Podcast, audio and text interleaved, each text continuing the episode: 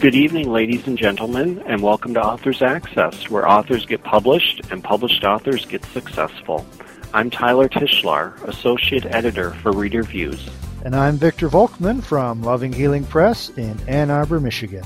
It's September 4th, 2008, and welcome to episode number 69 in our series. Tonight's topic is Publicity for Pennies, and our special guest who will be joining us this hour is Alice Acheson. You can learn more about all our guests on the Authors Access website, which is authorsaccess.com. Please send us your questions and comments to info at authorsaccess.com. Now, tonight we're on the line with Alice B. Acheson, an independent marketing and publishing specialist since 1981. She draws on decades of experience in the publishing field, including roles as editor and publicist, working with large and small publishers, negotiating book contracts, selling subsidiary rights, and editing and publicizing books to guide you in making crucial decisions. Four recipients of her publicity prowess have appeared simultaneously on the New York Times bestseller list. She is particularly proud of her efforts for Old Turtle by Doug Wood, the author's first book from a publisher who had never published a children's book before and never nationally marketed any of their books, yet it won the American Booksellers Association Book of the Year and sold 800,000 copies prior to its sale to Scholastic. For her efforts, Alice was given the Literary Marketplace Outside Services Award for Advertising, Promotion, and Publicity. Wow, that's quite a resume, Alice. Thank you. Alice, I'm I'm thrilled to have you here, and I know we've got lots of listeners who really wonder about how to get the best publicity and how much money to spend on publicity. And we hear, you know, really some horror stories about people that pay a fortune for publicity and really get no results. So I'm really excited to have you here, and you know, 800,000 copies sold. Wow, that's just amazing. Yeah, so, that really um, was. So to start out, will you just tell us really? Um, since our topic is publicity that only costs pennies, is there really publicity that only costs pennies, or how, how do you get the most effective and most affordable type of publicity? Some activities actually cost nothing, but that's after you have invested your own time and creativity, which of course costs money. So, you know, you, like the, the wonderful cartoon Plan Ahead, and the word ahead falls off the page. Well, if you do plan ahead, then you are much more effective and you don't uh, duplicate efforts or you don't uh, find that you're behind a deadline and so forth and so on. So uh, we can indeed talk about some of those uh, publicity functions that cost nothing, as well as some that you know do take a little bit of the filthy lucre. Well, where does a where does an author get started, and how like how soon does a person get started? Is it before the book is launched, while the book is still manuscript, and uh, you know what's the what's the first thing that you suggest that somebody does? I suggest creating a marketing folder the minute you write the first word. Now, of course, you can't market the word the, but what I mean is you should be wearing your publicity hat every single day and paying attention to what's going on in the world around you. For example, you see a cover that you think is particularly eye appealing or uh, one that you really don't like, or there's an interesting use of type, or there's an interesting use of, of illustration and type, and you put it in your folder. Maybe you would find the name of an author who has written a similar book or has written a book that would be counter to your book. You put it in the file. Eventually, of course, you have to open up that file and pay attention to those pieces of paper, but you will find gems in there. I do it for every single one of my clients. And sometimes you say, oh, yes, it was just this wonderful sentence or this wonderful idea or an organization that might be helpful. So that's something that all authors can do the minute they start. You have a general idea about your book. It may not all be fleshed out, etc., but you have a general idea. And of course, some of those ideas that you put in your marketing folder, you're just going to throw them out and put them in the trash can. You'll think, what in the world was I thinking that day? But there will be excellent ideas in there. The other thing that I really, really very enthusiastic about is the author questionnaire. And normally, an author does not even see this or doesn't even know that there is such a thing and doesn't see it until they have received their publishing contract. But if they fill it out ahead of time, like right now, they will see what kinds of things the publisher is looking for, what kind of information they want from the author, and some of that information can be incorporated into the cover letter when they send off their marketing proposal. Now, since you don't normally see it until it comes from the publisher, if the listeners will email me and write author questionnaire in the subject line, I will send them my form. Now, it might be slightly different from the publisher with whom they finally go because each one has their own way of doing it, but generally it'll be the same. So my email is Alice B for books, A for Acheson at AOL.com. Alice B A at AOL.com and write author questionnaire in the subject line because obviously I'm not going to recognize these email addresses and I don't want to delete them in error. So that's how you get started. Well, thanks, Alice. That's a wonderful offer. I know that our um, a lot of our listeners are going to take you up on that. So I'll, I'll just repeat that. If they email you at aliceba at aol dot com, you will send them that author questionnaire and just put author questionnaire in the subject line. And um, with all your background in publicity, I mean, you really you really know what the what the publishers are looking for. Um, but yes. my my question also, my next question that leads me to is, what if um, a, a lot of our listeners are self-published authors and trying to, you know, do this on their own on a small budget? So, what kind of advice would you have specifically for self-published authors? And, and can you tell us a little bit about what are some of those publicity ideas that really do cost nothing that maybe these self-published authors who've already spent you know a few thousand to get their books published and maybe even didn't even think about the fact that they'd need to save some money for their marketing campaign. Right. um, that always seems to be the last, the last right. we remember. What oh yeah, they them? call me and they say the book's going to be off the press next week. What can you do? and there's not much you can do right then. But anyhow, uh, okay. So if they're a self-published uh, author, the I think the most crucial thing is to arrange for that book to be available in bookstores. Uh, now, of course, some self uh, self-help topics you can just do a lot of talking to organizations and you can bypass the bookstores. But if it is truly a self-published book and not a a print-on-demand book. Uh, you can go to the, there are both national wholesalers and regional wholesalers. The two national wholesalers are Baker and Taylor and Ingram.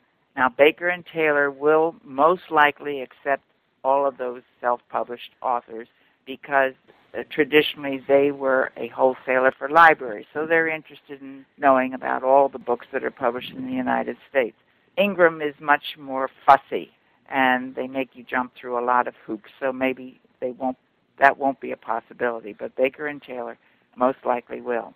And then there are regional distributors here in the Pacific Northwest. Partners West is an excellent, excellent wholesaler.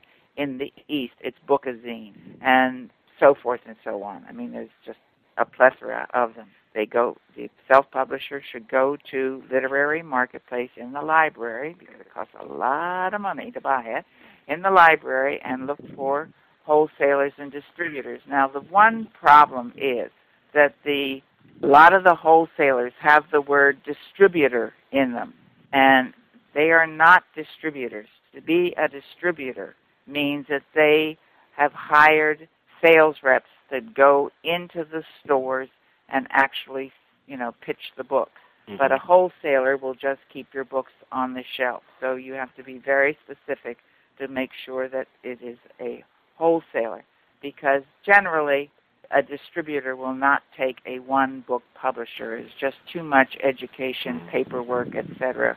for them to do that.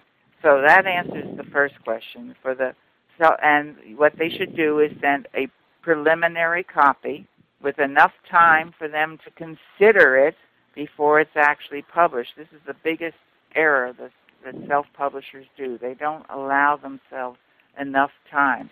A traditional publisher will take a year to publish a book, and these days the big guys are doing two years um, before the book actually comes out. So give yourself plenty of time so that you don't miss deadlines, um, etc. The second part of your question was some publicity ideas that cost nothing. Well, the best one is the human voice. That is the greatest marketing tool of all. It, I took that from a book called The Anatomy of Buzz by Emanuel Rosen, which was published in 2001 by Doubleday.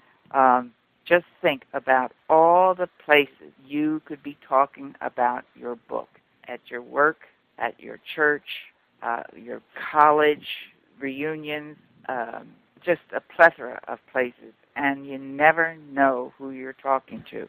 I could, you know, spend the whole interview talking about instances where somebody was in the bookstore and said, uh, "Gee, I have this book on birch trees because I'm looking at a birch tree out my window, looking at uh, a book on birch trees." And somebody says, "Oh, I know just the perfect publisher for you," or something like that. So you need to really practice. Again, at the very beginning of the writing process, you need to practice your 30 second verbal pitch, which is very different from a written pitch. Then we can go on and talk about some really uh, things that don't cost a single penny. Should we talk about that? Please go ahead. all right. You have so, the floor. all righty. well, um, a wonderful author that I've worked with, Jennie Shortridge, uh, really has done a wonderful job of talking to her uh, readers via her website. And one time, I don't remember when this was, it was years ago, you know, two years ago, whatever. Oh, it was September the 12th, 2005. She wrote them a nice letter and she said, you know, this is what's been happening with the book and my, my first book and my second book and so forth. And here's what you can do to help me. All she had to do was write this one email and her readers are so faithful, they did it. And so, for example, she said, ask for the book at your local bookstores or at other bookstores while traveling. And she added the point, the point, don't worry, you don't have to buy every copy. It's okay to put it back. So get your fans to go into the bookstores and ask for it. Or go into the local libraries. Again, you know, they they don't know about every single book. So you can be their spokesperson. Um, tell your friends about the book. Tell your neighbors about the book. Tell anyone who is breathing about the book. Um, and then you some might even just forward her a, a newsletter saying uh, what could be done.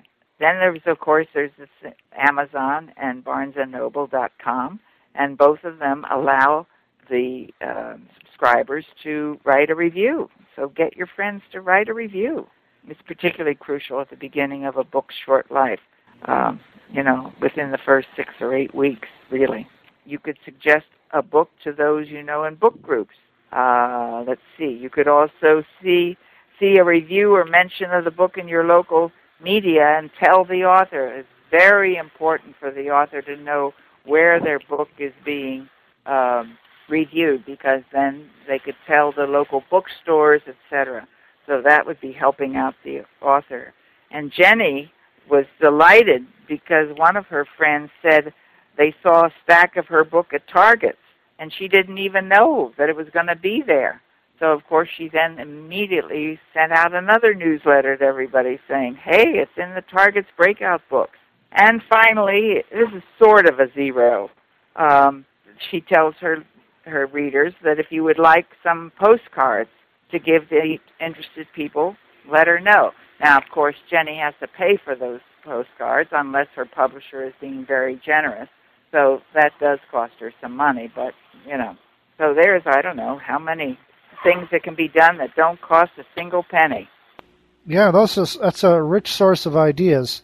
Uh, one thing I often do is is make a business card with the cover of the book on the front and the author yes. contact info in the back.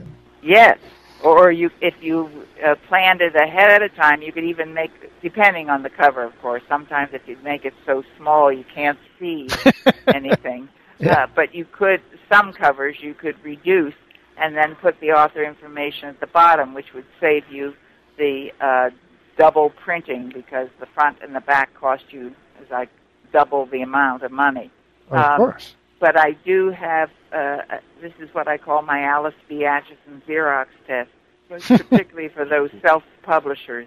Anything you design, whether it's a, a piece of stationery, whether it is a cover, please go to the worst Xerox machine in town and make a copy. And if you can't see the, your name and the title, then you have to start all over again. For example, red and black, the Xerox machine thinks it's all black, and so you wouldn't have any contrast at all. Um, and then you also have to think about where you see these covers reproduced, and sometimes they're just like an inch wide by an inch and a quarter long. And if if you reduce yours, can you still see your name? Can you still read the the name of the cover uh, the book? Right. There's something I read about called the 15 foot test. That can you read the title from 15 feet away? That's good. I may steal that. Go ahead. Uh, of course, you know everybody who starts out tells me that they're going to be on Oprah, but really, oh yes. Gosh, I've never heard that. no one ever asked you about that. Uh, I think that the talk radio is it should be an easy way to get started, but uh, I haven't found any any really good uh, databases for that that are, are cheap. Do you have uh-huh. any advice yes, on how to get on? I do. Unfortunately, this interview is being done while I can twirl around and look at my computer. Okay. So I will pull up the information in a moment. It is called Radio TV Interview Report. Oh and um, it's like a catalog, and you buy a half a page in the catalog, and a half a page costs eight hundred and seventy-seven dollars, and they send out, and so they help you with the pitch, and they they put a picture of you or your cover of your book, and uh, it goes out. I can't say it goes out every month or every other week because some seasons, such as in the fall, it's more constant than others. But um, it is, I'm trying to look for that, it goes to 4,700 talk show producers and hosts, and wow. then it gets regurgitated in a different format and is sent to a thousand newspaper feature editors and columnists. So it's well worth the money. Now, this is this works if you have a nonfiction book like 30 Days to Thinner Thighs. Right. Then it works. It doesn't work for novels. Usually it doesn't work for novels. Uh, children's books are not very good. Poetry, I'm sorry for the poets who may be listening. It doesn't work for them. Uh, but for nonfiction books, yes. The only caveat, these are very, oh, here's the, um, the URL is, uh, or the website is www.r R-T-I-R dot com, uh, R-T-I-R dot com, and the 800 number is uh, 989-1400, extension 104, and they're very reputable. There are other agencies that do the same thing that I don't recommend. However, the only thing I do warn, you know, the only caveat is that you, whatever they come up with as an idea, you have to be able to take control of the interview at the very beginning. A perfect example is one of my clients had already signed up with these people before he came to me. And uh, he was getting hour long nationwide interviews. And he was so excited, of course, but he didn't see any increase in sales. And I said, Well, let me see the piece of paper that created all this demand. Hmm. And you probably will remember it because it was it was many years ago. But it was the dream team for the Olympics, the basketball oh, sure. dream team, and the question was, should they be professional or amateurs? So this guy was talking ad nauseum about you know whether he thought it should be professional or, or amateur. his books were on the basics of basketball Mm. how to dribble, how to pass, how to free throw. And what he should have done in the very first question was it say it's not a matter whether they should be professionals or amateurs, but why Shaq O'Neal, and of course Shaq O'Neal wasn't playing then, but that doesn't matter. It makes Sure. a story. Why Shaq O'Neal only gets 25% from the free throw line, and then he would launch into what he wants to say. So that's the only caveat. You don't have to take what they suggest, but uh, you know they've been doing this for years, so they're pretty good at it. Right. So there's there's your radio TV interview report, which is what RTIR stands for. Okay, Alice. How about speaker bureaus? Is there any a particular way to approach a speaker's bureau? Do you have to have a good resume? Yeah, yeah. The, the problem is, I you know, again, if I turned around, and looked at my computer, I could tell you lots of names, but they say, "Do you know who Henry Kissinger is?" And I say, "Yes." They say, "Do you know who Barack Obama is?" And I say, "Yes." Now, Sarah Palin, they may not have yet, but you know, they want the celebrities, the big names, and so Joe Smith, author, is not very uh, acceptable. Right. Um, I, I've just not been. I know of two. Uh, well, one has just died, but two publicists who then went out and created speakers bureaus supposedly for authors. And guess what? They found they had to go to the celebrities in order to pay their bills. So I, I can't. I can't help you there. No, well, I appreciate that sound advice. okay, uh, Tyler, over to you. Well, first I want to follow up on that question, um, Alice. What? So you're you're basically not really recommending speaker bureaus. What other kinds of publicity things do you know that people have tried in the past and it really has failed that you would just advise them to stay away from to start out with? Going to Oprah first. The reason it doesn't work is that they haven't even practiced their pitch. They they think you know they love this book and they think that she's going to love it. Well, to go to Oprah, you have to have you have to suggest other authors that would be uh, or or people who would be appropriate on the program. Uh, you have to be able to donate. I think it's about 350 books so that everybody in the audience gets one. There are just lots, and I mean, it takes hours to put together a program like that. And usually the author is not trained.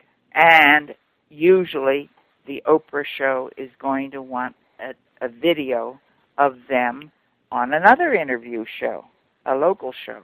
So you really do need to start locally. Indeed, that is one of the principles of publicity is begin locally and then branch out nationally. If you imagine a pebble dropping into a pond, the biggest impact is right where the pebble hit. Well, the biggest impact for your book is going to be you, your friends, a family, your friends, your neighbors, your town, and you just keep on growing out.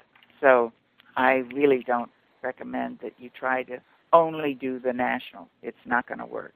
And then there's other people who have spent literally a million dollars on on whatever, and it hasn't worked. If if it, if the book is not acceptable to the public, put any kind of money in it, it's not going to work.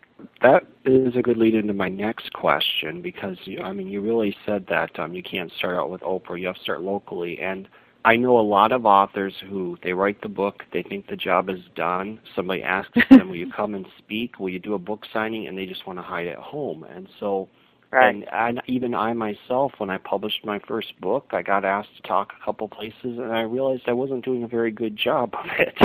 So how how do you get that that media training experience, and and does a does a publicist like yourself is help with that, or is there some other avenue that a person goes to to get media ready? Uh, I would think that all publicists would be able to help out some.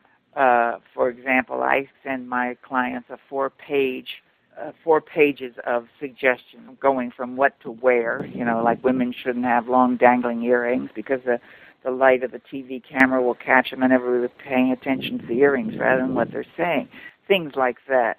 To you know how to to, and the publicist will help them with the the most salient points in the book and what will be most acceptable to the market.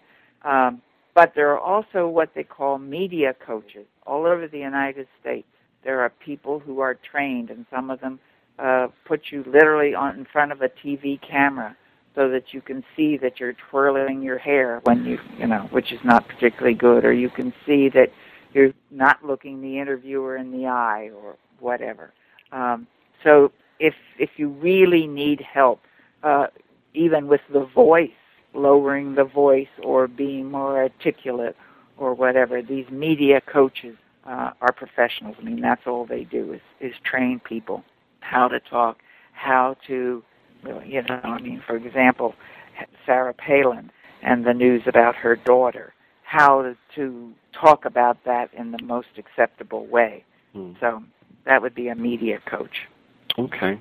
And and you had talked before about um, like with radio interviews, they work really well for nonfiction books. Right. And I'm I'm wondering. I I have I myself I write novels and. I keep looking for more information about how to market your books, and everything I read is is geared towards yep. um, marketing nonfiction. So right, because it's easier, right? and it's it easy to write a book about how to how to market nonfiction. Yes, novels are difficult. The, I did have uh, two. I've had two that I can remember novelists on that RTIR. One was uh, Ann Waltham, who wrote Time for Treason.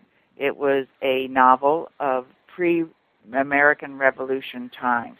And so the question was, is there a time for treason? Is there a time when citizens should indeed be treasonous? And it it went perfectly into the book, and she had lots of interviews, and she saw that this, there were sales as a result, and so forth. Um, the other was a book by Larry Sager entitled, I love this title, No Guns, No Knives, No Personal Checks, Tales of a San Francisco Cab Driver. So it had nonfiction elements mm-hmm. to it, and he had lots of pickup.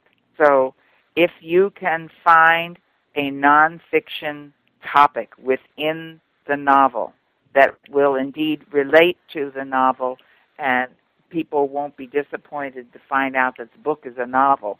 Um, long time ago, I did a book. Um, oh gosh, I forget the title. Uh, oh, the money, honey. Like in the expression, if you've got the time, uh, if you've got the money, honey, I've got the time.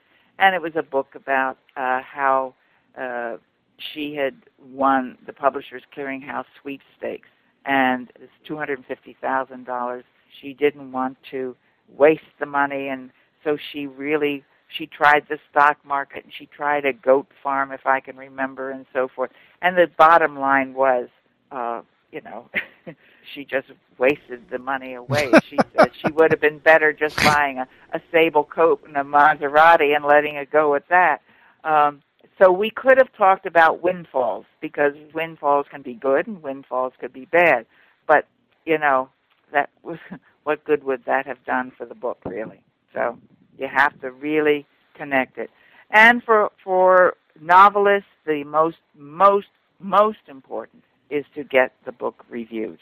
And for that, I really think you have to have a book publicist, somebody who has the credentials with these book editors, and sadly these days there's less and less.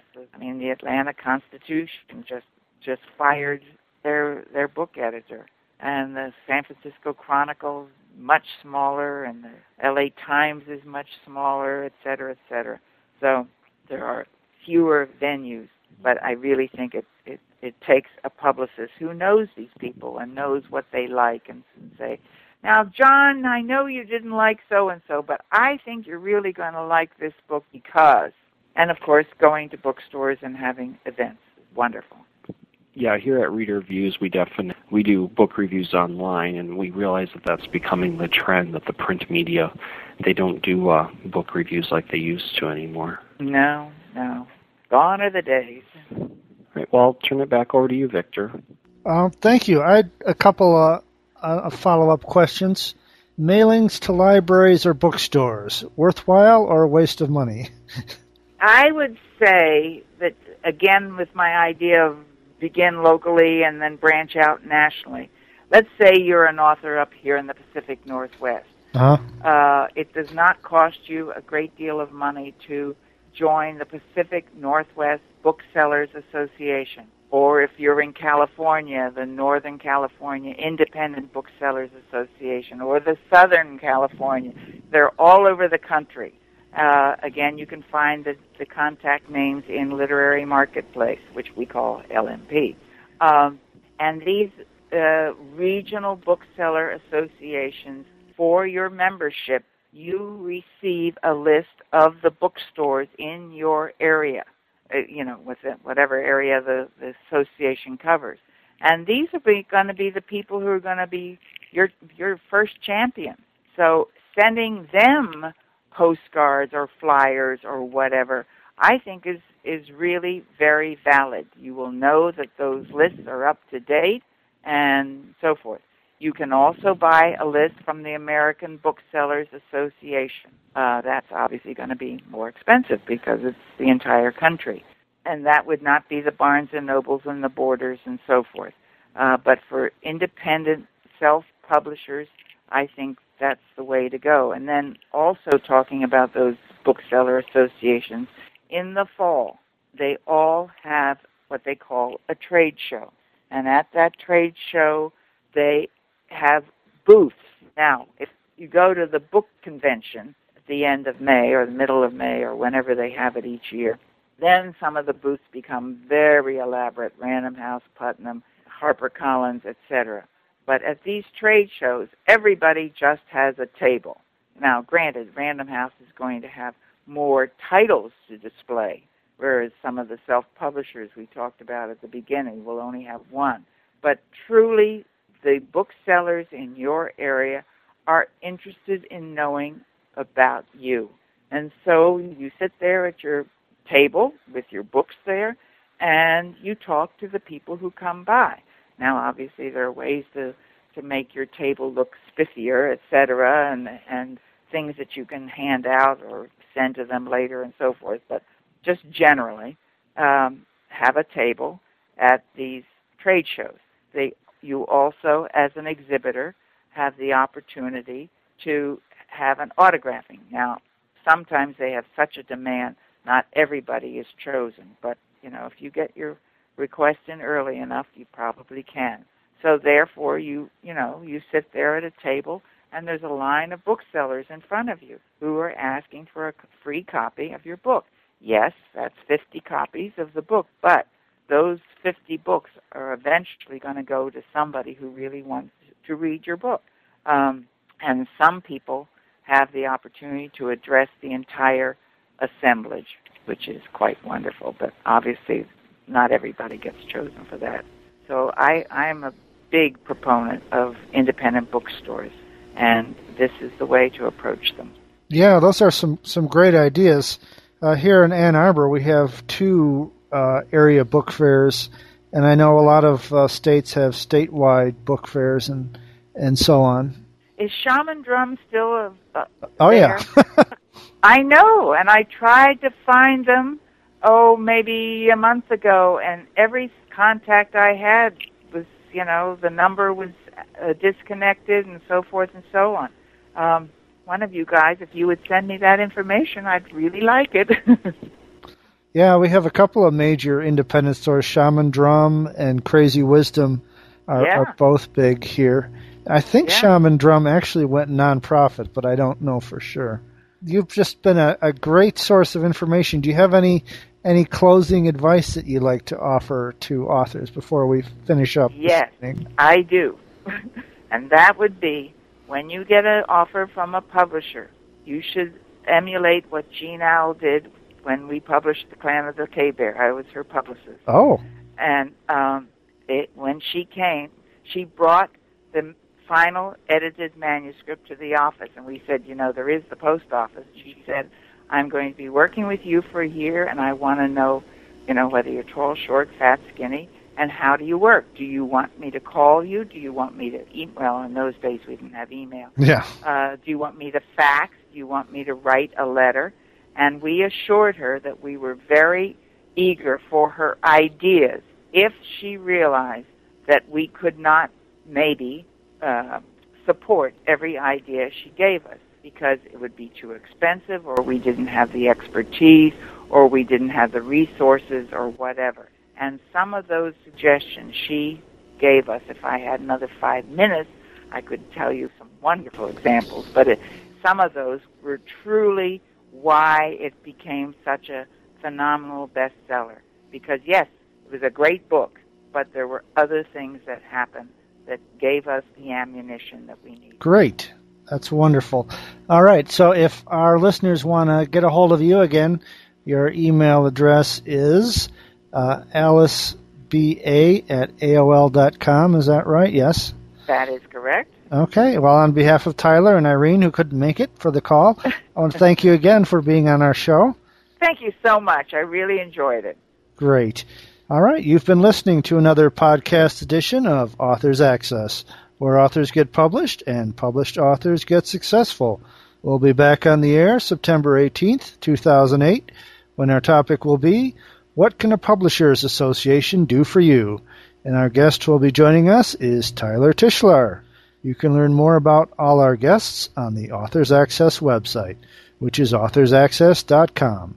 We would love to hear from you about tonight's show. Please send us your questions and comments to info at authorsaccess.com. Authors Access is a joint production of Reader Views Incorporated and Loving Healing Press. For Reader Views, this is Tyler Tichelaar in Marquette, Michigan. For Loving Healing Press, this is Victor Volkman in Ann Arbor, Michigan, wishing you all a good evening.